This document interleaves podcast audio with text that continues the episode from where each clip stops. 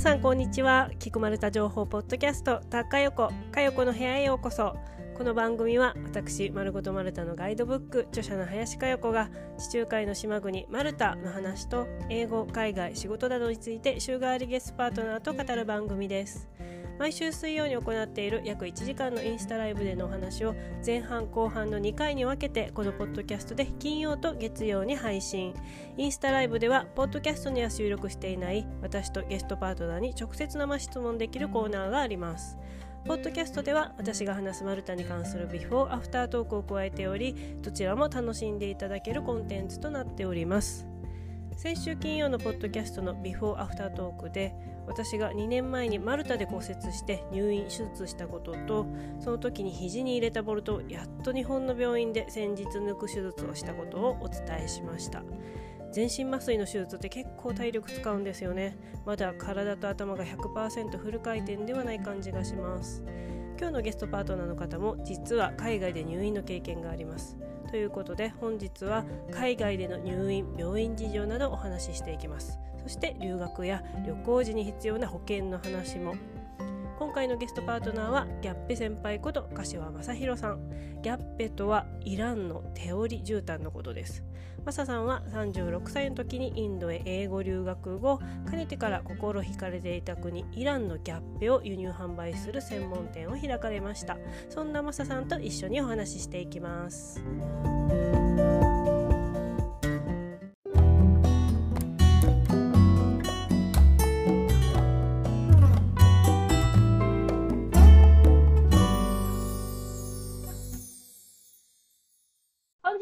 マは海外での怪我、病気、トラブルについてトークしていきたいと思います。一緒にお話しするのは柏正弘さんです。正さん、こんばんは。よろしくお願いします。よろしくお願いします。はい、正さんをご紹介しますと、36歳でインドに英語留学をしまして、その後、今行っている、えーイランの手織り絨毯を輸入専門販売するお店を開かれました。そのオーナーさんで、あ、これは、これもギャップですか？これ、これがギャッペですね。あ、なるほど。ね、本当手織りのね、一個一個手作りで可愛らしくて、ちょっと温かみもあって。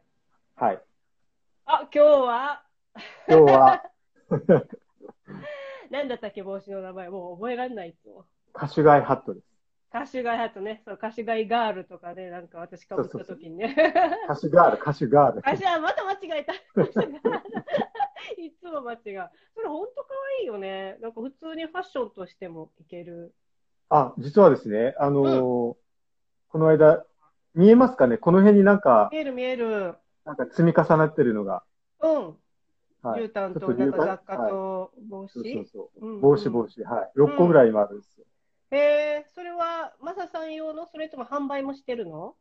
あ、えっとね、ちょっとあのーまあ、特別なタイミングで特別なお客さんにちょっと差し上げようと思ってて、今。あ、そうなんだ眠らせ。てるへえそうそう眠らせてる。いや、なんかは帽子も販売していいんじゃない？なんか欲しい人絶対いると思うよ。かわいい。私かぶらせてもらったけど、かわいいもん。うん、こう、そうそう、ね皆さんこう可愛いと思いません？これ。なんか冬、冬にもとってもあったかいしよかった。おしゃれにも。はい。はい。ということで、マサさんは今、イランとビジネスされていて、そのビジネスを一緒にされてる方を、今ね、あの、トルコから？イラン、イラン、イラン。イラン？トルコ、イランだけれどもトルコの言葉を話す方？そうそうそう、イランというこあの国の中に住んでうんる、こういうギャップを作るという人たちは、うん。トルコ系の人たちなんですなるほよ。どアイデンね。ティティがトルコなん。なるほど。もう本当混ざってるんだよね。そうそうはい。でも喋れるのはペルシャ語。どっちもですね、ペルシャ語と、その、と彼ら流の、その、彼ら流のトルコ語というか、その、おうん。ーなるほど。じゃあ今日は。多分メルハバとかそういうのじゃないんですよね。なるほどね。はいはいじゃあ今日はイランの方と日本の方が混じってのインスタライブとなってますので、またちょこちょこあのコメントもご紹介していきましょう。I'm going to marry with Japanese girl って書いてる。マサさん誰か紹介してあげたら。面白いね、モハマッドさん。あこんばんは、帽子素敵ですって早速コメントいただきましたお、ありがとうございます。ねあの、今、その、モハモハンマドさんって、あの、出てる方のところに行くと、皆さんコメント見えますムハマドさん。うんうん。うんこういう帽子をかぶった人たちがたくさんいるので。はいサクールま、まあってなんか、サクールっていうのか、これ。あ、サゴール、サゴール。ありがとうっていう。ありがとう、サゴール。はい、そしたらトークしていきましょうかね。あの、海外での怪我、病院、病気トラブル。で、なんでこのテーマにしたかというと、実は私たち二人とも、海外で入院経験が実はあるというね、うんうん。ね、なかなかこうななさそうで、実はまあ誰にでも起こりうる可能性もあるので、まあ、皆さん、ここでちょっと怪我、病気、トラブル、いつ起きるか分かりませんので、ちょっと参考にしていただいて、なんか準備だったりとか、心構えとかをね、怪我、病気をこう、ね、留学、旅行で起きた時のために備えていただけたらなというふうに思います。でまず、マサさん、入院の話、ちょっと伺いたいんですけれど、入院したのって、インドで、その語学留学、英語の留学をしてた時に、ね、腰痛で入院したと聞いたんだけれども、これなんで まず、まず腰痛になったの？留学あ、ちょっとそこは、あの、かよこさん間違っていますね。あ、本当？うん。あの、多分、僕、腹痛って送ったと思うんですけどあ、。腹痛、私読み間違えた。私でも腰痛ってなんか見た気がするんだけど。あーあの、老眼が。ごめん、腹痛で、あのー腹痛で入院したんだ。あ、でもインドらしいね。らしいですよね。うん。あの、1ヶ月ぐらい経過して、多分油断したんでしょうね。すごく油あ断してしまって、ーうんうん。あの、日本で、まあ多分僕ら世代はわかると思うんですけど、うん昔駄菓子屋に、えっ、と、なんかこういうあの、なんかな、カツとか、プラスチックの容器に、カツとか、うんうんうん、あるある、あの今あの。セブンイレブンに薄っぺらい、はい。あの、うんご自由に10円でどうぞみたいな、あったじゃわないかるわかる。うん。あんなのがインドのあの、街中っていうか、あの、道の上にですね、普通にそういう、そういう駄菓子があったんですよ。チンスコーみたいな、うーん。あのお、お菓子が売ってあって、うん。で、あ、これうまいねと思って、あの、朝、こう、よく買ってたんですよね。そうんうんのチンスコーみたいなの買ってたんですよ。うんうんうん。でもそこは、やっぱ、あの、インドっていうことで、あの、その、んその別のインドの人がこう触ったやつとかを、多分僕がこう触っ、食べたんですよ、ね。はいはいはいはい。はいはい。それでなんか、3日後ぐらいに、あの、うん。あ、でも3日後なんだ。大変なタイムラグありましたけども。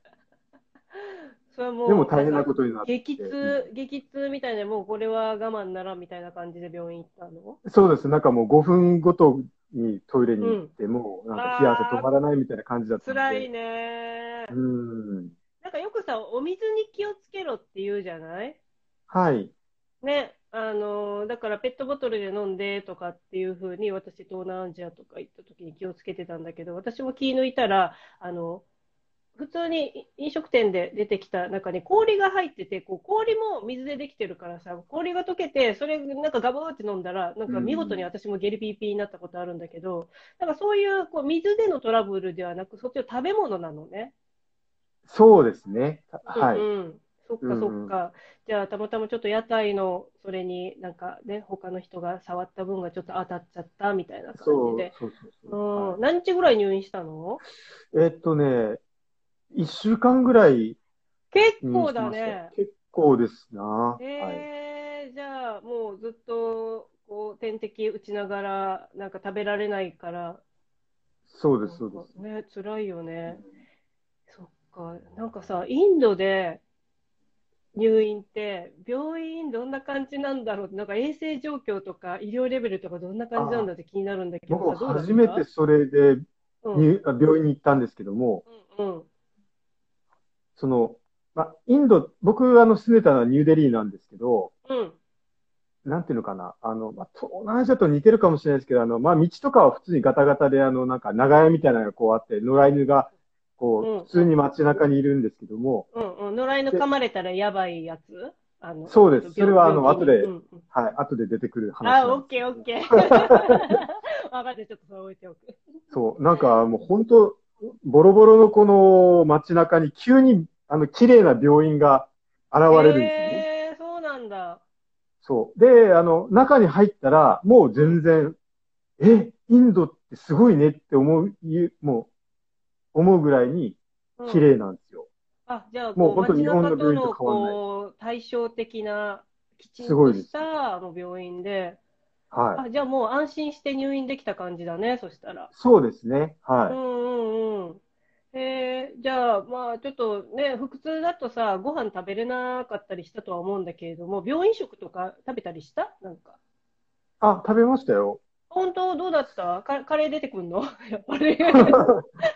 確かでも、カレー、刺激のないカレー味だったという記憶はあるんですけども、えー、そっかうんそっか。はいはい。マルタなんてさ、私、はいツイッターとかにはもうあげたけど、炭水化物ばっか出てくんだよね。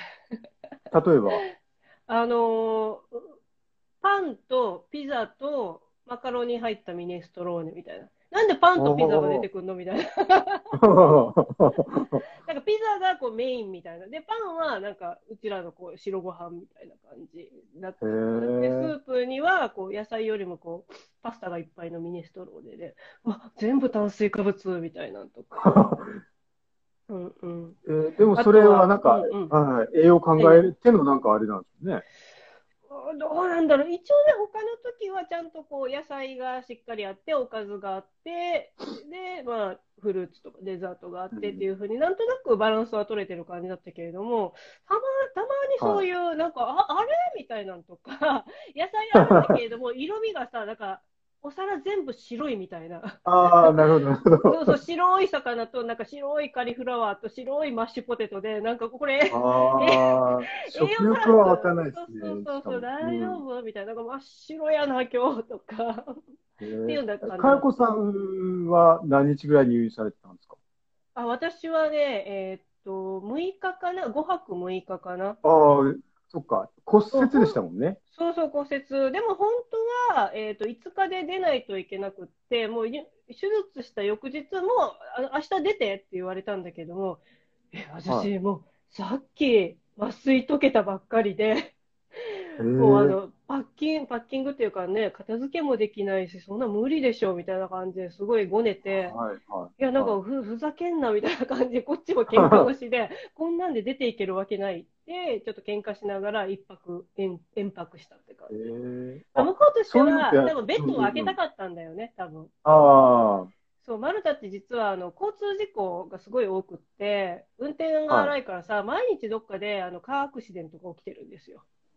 あ、あ、そうなんですか。そうそう、それで私の手術も、なんかもう入院してすぐ明日しますよって言われてたんだけど、なんかちょっと延期になりました。理由は、あの、カーアクシデントでこう、緊緊急の患者が来たから、じゃあ次の日ってなったら、今日もビッグカーアクシデントがまた次の日も、4日延泊やって、なんか、えちょ、ちょっといい加減にしてくださいみたいな感じで、やっと受けれたんだけど。なんかイメージ的には、あの、ね、のどかな感じなんで、あの、人民のこそうねう、人民っていうかね、ね、運転とかも穏やかな感じしますけどね。ね、そうではないですね。かで、その、なんか馬もね、馬とか馬車みたいなやつも走ってたりするから、ゆったりしたイメージあると思うんだけれども、意外と、意外とこう、車に乗ると気性が荒いマルタ人みたいな。なるほど。そうなんですよ。えー僕のあの、うん。父親もですね、うん。えっと、長崎の五島っていうところなんですけど、ああ、五島列島？五島列島、五あ、う島列ちのお父さ島、んかも、うちのお父さんもかもしれない出身。本当ですか？うわ、生まれっていうか、うん、本当生まれただけで、同級生だったかもしれないですね。意外なところで繋がってるみたいな。うんうん。で、その五島で、あの、うんのどかなもう一本道をですね、誰、もう車なんていないところをガーって走ってて、たまにこう、あの、おばあちゃんがこう運転してて、うん。父もその、車に乗ると気性が悪くなってですね、うん。どけどけ、この田舎者がみたいなことを言うんですよ。田舎の、田舎に住んでるやつが、田舎者が、田舎もんが。そんな感じかもしれないですね、なんかね。車、ねハンドル、うん。あ、なんか今コメントで入りましたよ。南欧の人はハンドル握ると人格変わってせっかちで怖くなりますね。あ、やっぱそうなんですね。この方、のギリシャにね、住まれていらっしゃる方だあんですけれども。うん、やっぱ、マナさんのね、お父さんのところと一緒でさ、田舎の方って普段のんびりしてるからこそ、なんかこう、乗り物に乗った時にさ、こう人間本来のこう闘争、闘争 本能みたいなのが、こうなんかこうさ、かき立てられるんじゃないの？そうそうそう。普段穏やかだからこそ、普段出ない部分がガーって出るのかもしれないね。まあマルタ人もそんな感じです。そしたらさ、マサさん、その、うん、あ、なになにいやいや、なんで、あの、マルタに行かれる方は、なんか、そういう、えっ、と、なんか、南欧の人たちは、こう、気性が荒くなるっていうことを、あ、もうそうね、ちょっと一度知っといた方がいいかもしておくといいかもね。頭の片うん隅ですね。そうね、穏やかだからこそ、なんか人がこう、運転したら変わるみたいな感じで、うんちょっとそこはイメージと違うと覚えておいたらいいかもしれないです。ありがとうございます。そうそう、それでね、なんか入院したらさ、やっぱお金がかかるっていうところが大変だったと思うんだけれども、保険って入ってた、その時。あ、もう、完璧に。あ、やっぱり日留本出る前学だから、ちゃんと海外旅行障害保険みたいなやつに入ってった？はい。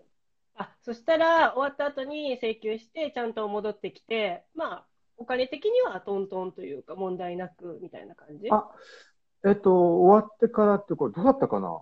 いや、多分もう、えっと、全然自己負担せずに、うん。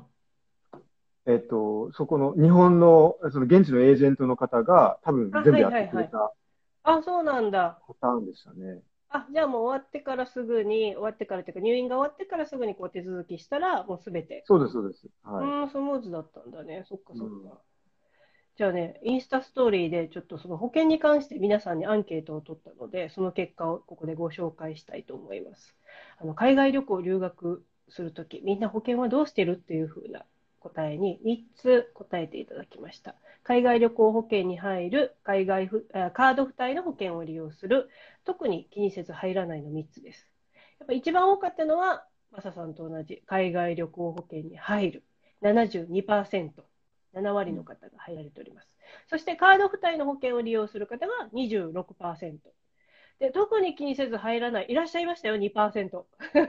わずかですけれども。おおなんか強い、強い方がいらっしゃると思。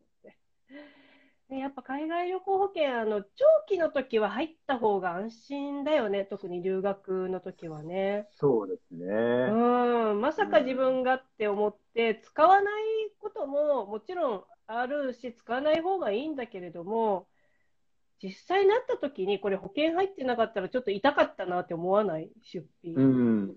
いやーねもうちょっと、しかも、一番僕、保険に入っててよかったなと思うのが、うん。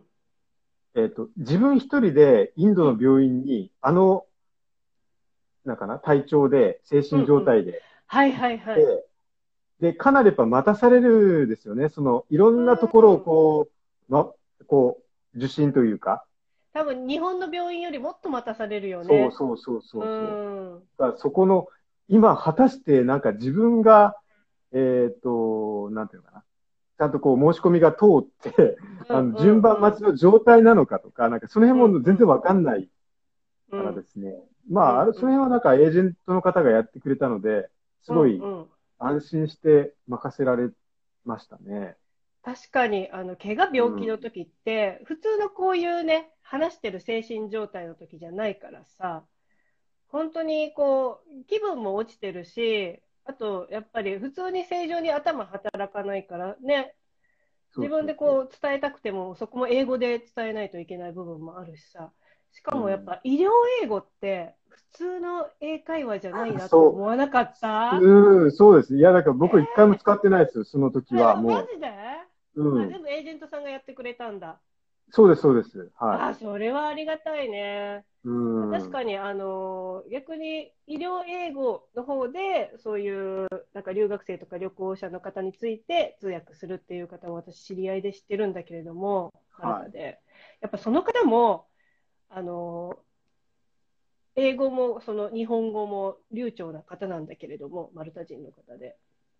やっぱり医療英語は難しいって言ってました、その方。うん、そうそうですよペラッペラなね。方でも、やっぱあれは別物だからすっごい難しいし、すっごい大変言ってたのを、私一人でやりました。ああ、本当ですか？入院の時。うん、私はね、実はその、保険、その時入ってなかったんですよ。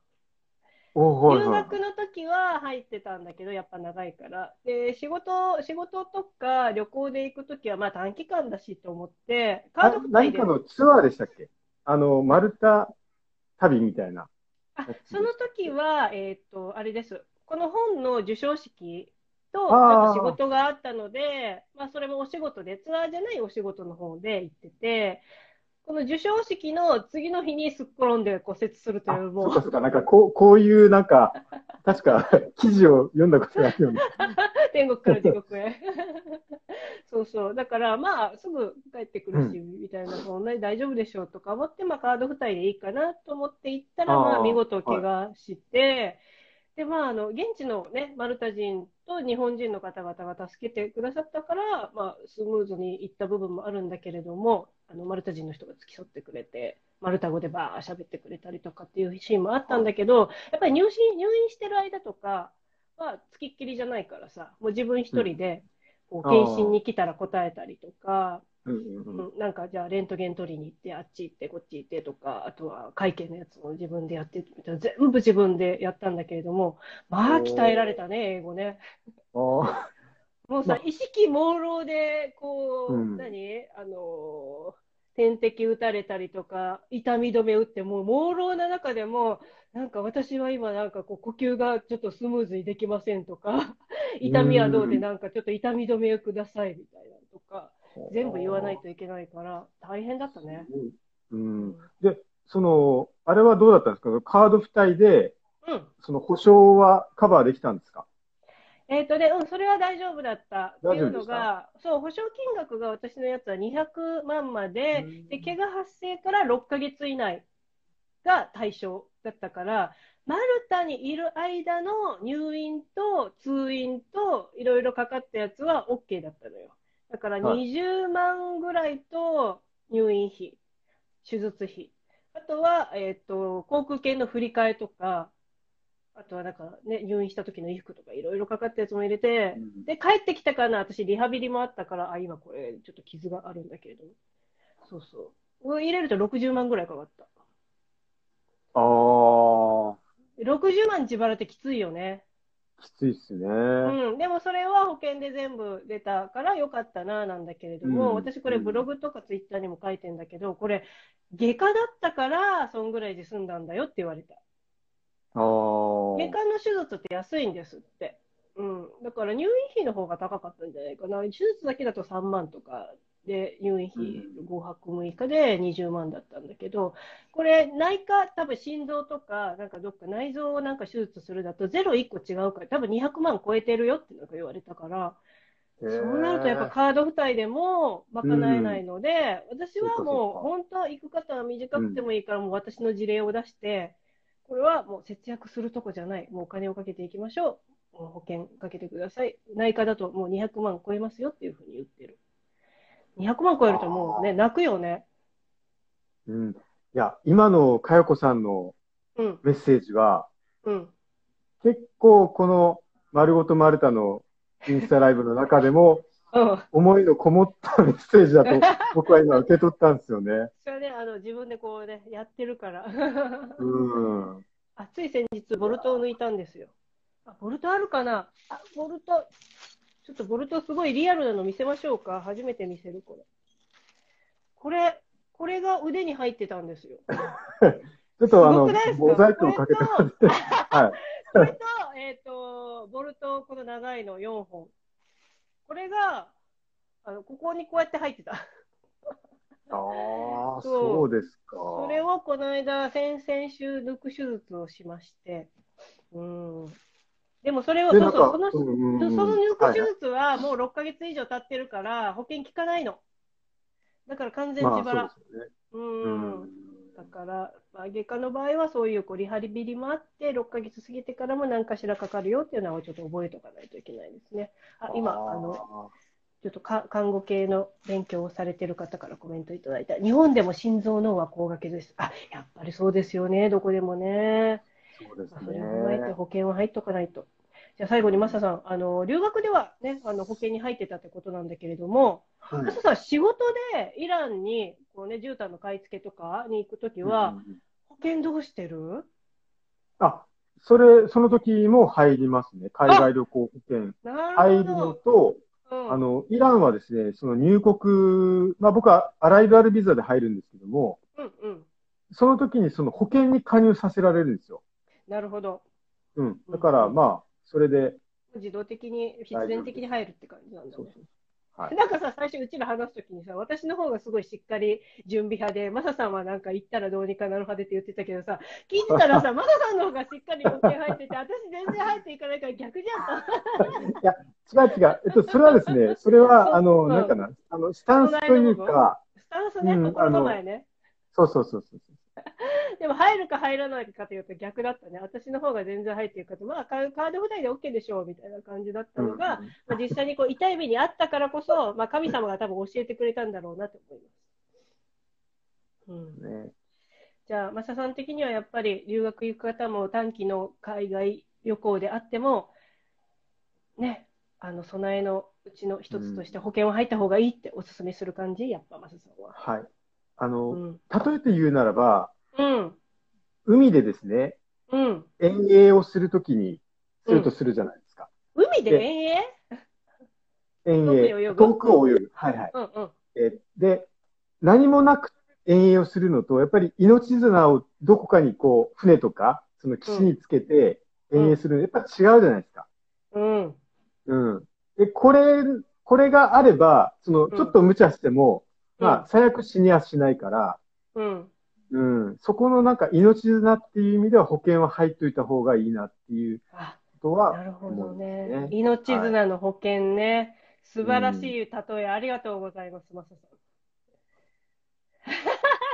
最後に素晴らしい例えでうまく締まりましたね。ということで、皆さん、こう、命綱、遠泳の時の命綱と思って、まあ、楽しく遊ぶ、楽しく留学をするために、なんか心配事を一個減らしていこうっていう感じだよね、やっそうぱね。なんかこう、、はいつかどうにかなるんじゃないかとか、もしくはうんなんかあったらどうしようって思いながらだとやっぱ楽しめないからね。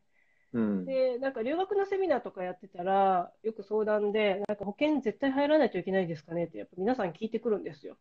だから行くってなったらやっぱいろいろお金かかるから、どっか削れないかなって考えて、皆さん保険からやっぱり削ろうとしちゃうんだけれども、ああ、そうなんですか。そうそうそうそうやっぱね、どっかで削りたいっていう思いはわかるからなんだけれども、いや、わかる。なんか自分はなんか怪我しない、病気しない、ちゃんとしてれば大丈夫って私も思ってたけれど、こうなったから、みたいな感じで、うんもう傷見せたらみんなわってなっちゃうから、あ、入りますってみんな言ってくれる。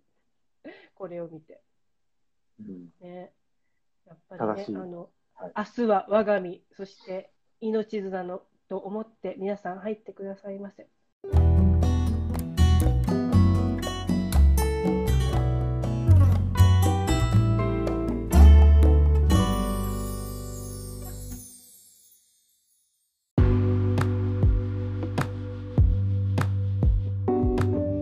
私が入院したマルタ国立のマーテルデイ病院に私の知り合いの方も入院したことがあります。その方1週間ほど入院予定だったのが1日目でこの環境は無理と思い1日目の午後には私立の病院に転院したんですよ。何が無理って私も先週のポッドキャストで申し上げた通り大部屋がうるさい。じゃあ個室にしたらと思われるかもですがベッドの空きがないんですよね。国立病院はマルタ人とマルタの国民 ID を持つ在住者の方は医療費無料なので多くの人が利用するため常にベッドはフル回転状態。私は骨折後即入院できたのはたまたま大部屋に1個ベッドに空きがあったんです。ただのラッキーなんですよね。でその知り合いの方転院されたのはスリーマにある私立のセント・ジェームス病院。私もその病院に日本人留学生の通院付き添いで行ったことあるんですけど本当おしゃれで綺麗なんですよ。1階にあるカフェなんてもうホテルラウンジのような感じ。医療レベルとか衛生面などは国立と私立で全く差はないです。病院の大きさでいうと国立病院の方が大きいですけどおしゃれさとスタイリッシュ感は格段に私立の方が上でしたね。で一番の大きな違いは病院食です。今日はサンドイッチにするパスタにする肉魚と聞かれて選べるそうなんです。しかも味も美味しい。何その選べる食事私の国立病院と大違いとちょっとびっくりしました。同じ海外の病院でも国立と私立でだいぶ環境が違うんですね今日は海外での病院事情と保険などについてお伝えしました来週月曜のポッドキャストも海外の怪我病気トラブルについて引き続きマサさんとお話ししていきますこの番組はインスタライブでは水曜、ポッドキャストでは金曜、月曜に配信。インスタストーリーで番組への質問、感想など募集しています。ぜひお送りくださいね。それではまた次回もお聴きください。See you! チャオチャオ